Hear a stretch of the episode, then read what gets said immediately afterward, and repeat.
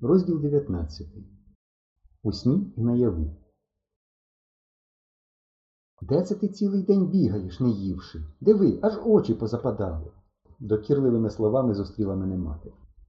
Та що ви, мамо, я юшки отако наївся. Ох і смачна. Там один Сашко такий мастак виявився, краще любого куховара. Так несподівано прохопився я, що ледве встиг собі рота затулити, щоб зовсім не проговоритися. Мати помітила мій жест і підозріло глянувши на мене, спитала Про якого це ти Сашка? Та про про Юрчишина, почав виплутуватись я, як в'юн із сітки. Отой знаєте, що біля млина живе, дядька Михайла син. А сам аж млію всередині. А що, як мати його сьогодні у селі бачила? Пропав тоді? Ні, пронесла. Мати нічого не сказала, значить, не бачила. Так що, добре клювало? Лагідно усміхнувшись, спитала мати.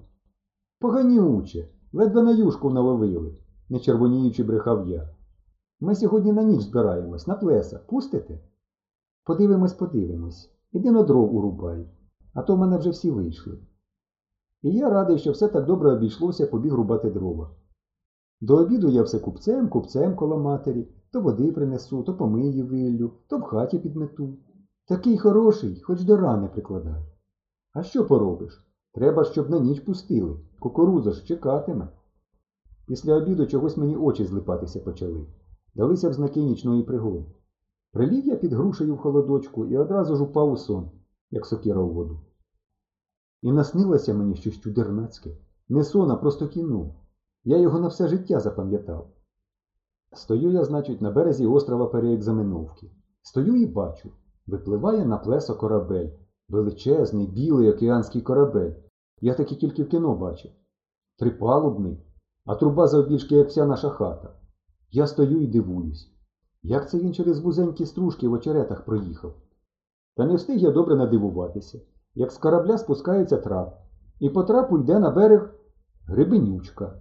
Підходить до мене і каже Здрастуйте вам! До вас на острів приїхала німецька делегація піонерів. Ви будете за перекладача. Я здивовано дивлюсь на неї. І мені хочеться сказати, чого це ти, дуре, по мене навизвеш? Але я чомусь чемно відповідаю. З великою радістю, але хочу нагадати вам, що в школі я вивчаю, як вам відомо, англійську, і по-німецькому говорю не дуже вільно. По-німецькому я знаю лише три слова дертіш, дерштуль і дербляйштіфт. Нічого, каже Гребенючка, цілком досить. Приймайте гостей. Ось вони, будь ласка. Я дивлюсь і бачу, що по трапу спускаються Ігор, Сашко, Штурман і Валька. Он воно що. Так вони, виходять, німецькі піонери, а не наші. Ми йдемо по острову і підходимо до куреня. Біля куреня стоїть кукурузо і колупає в носі. Знайомтесь, губернатор острова Переекзаменовки Робінзон Васильович Кукурузо. Кажу я, як мені здається, по-німецькому. А сам думаю, тю, чого це я його губернатором охрестив? Що він капіталіст чи що? Він же наш радянський Робінзон. Треба було, мабуть, сказати, голова сільради. Але яка ж тут сільрада, коли він на острові один? Між тим кукуруза каже Будь ласка. І ми входимо в курінь. Входимо в курінь і опиняємося у великій світлій кімнаті, де все біле, як у лікарні. Посередині на білому столі стоїть блискуча нікельована каструля. Каструля, пояснює кукурузо, на транзисторах, сама варить, без вогню. Ти диви, от чортів кукурузо, таке понавидумував оте на транзисторах. Дерштуль? питає раптом Валька. Дербляшків, відповідаю я і сам дивуюсь, як складно виходить. Адже вона спитала Слухайте, а як з вашим секретним ділом? А я відповів все в порядку, не хвилюйтесь. Яка гарна німецька мова. Одне слово скажеш і все зрозуміло. Треба буде на той рік попроситися у школі в німецьку групу. Обов'язково. Відмінником ній стати раз плюнути. Тепер я розумію, чому вони всі, і Валька, і Ігор, і Сашко відмінники. І тут я раптом бачу, позад Вальки стоїть у капітанській формі книж, а біля нього голий у масці і в ластах бурмило. Вермахт, подарунок від німців, 20 залізних, сьогодні вночі, згадую я, і все в мені враз пішло, поїхало вниз. А книж підходить до мене і грізно каже Дамі завжди треба звільняти місце, і щосили штовхає мене в груди. Тільки так, чується голос бурмила. І я лечу, лечу, лечу, кудись у безодню. Геп, і просипаюсь. Отаке чорті що наснилося мені.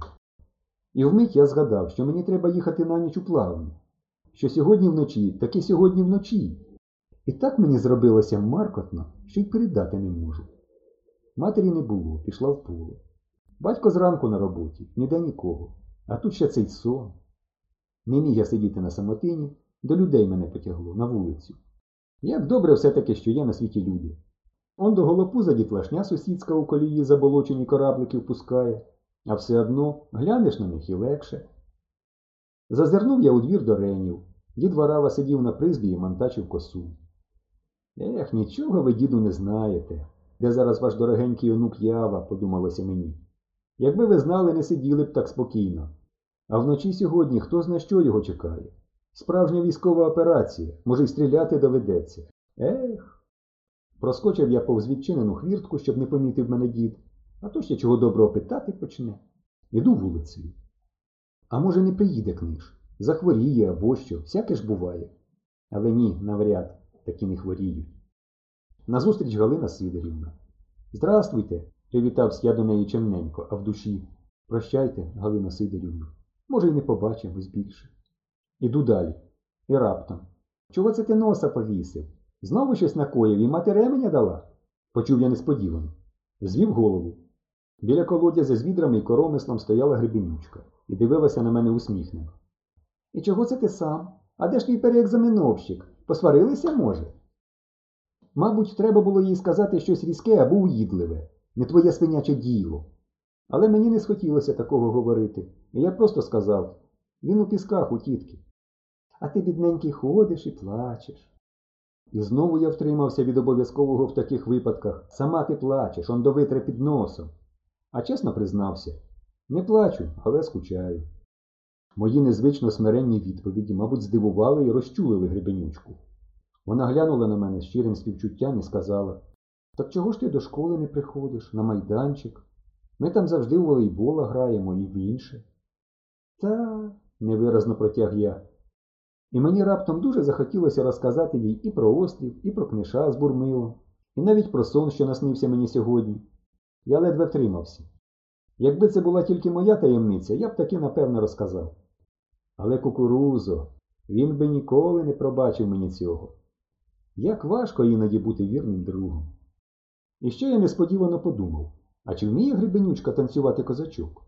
І хоч я не знав, але чогось вирішив, що, мабуть, уміє. Поки ми говорили, вона опустила відро в колодязь і тепер почала витягати, крутячи обома руками корбу. Я спершу дивився, потім у душі махнув рукою, а кукуруза все одно не бачить, і сказав Давай поможу. Вона нічого не відповіла. Я взявся й собі за ручку, і ми почали крутити вдвох. Ми крутили так завзято, що відро гойдалося там у глибині, стукалося об цямрини і чулося безперервне хлюпання, мов водопад. Коли ми витягли, води було всього піввідра. Ми глянули одне на одного і засміялись. Давай ще. Мені було дуже весело так удвох крутити корбу. Наші руки торкалися, ми штовхали одне одного, а один раз навіть стукнулися лобами і весь час сміялися, і стало шкода, коли вітра були вже повні. Вона почепила їх на коромисло, взяла на плечі і пішла похитуючись. Десь у глибині ворухнулася в мене думка було б помогти їй нести хоч до воріт. Але на це вже в мене не вистачило пороху, і я тільки мовчки дивився їй у слід. І думав, що на безлюдному острові я б не жив ні за що в світі, навіть за мотоцикл з коляскою. Прощай, Ганю, може, ми вже й не побачимось більше. І ти все життя згадуватимеш оцю нашу зустріч біля криниці. Ой, згадав я раптом.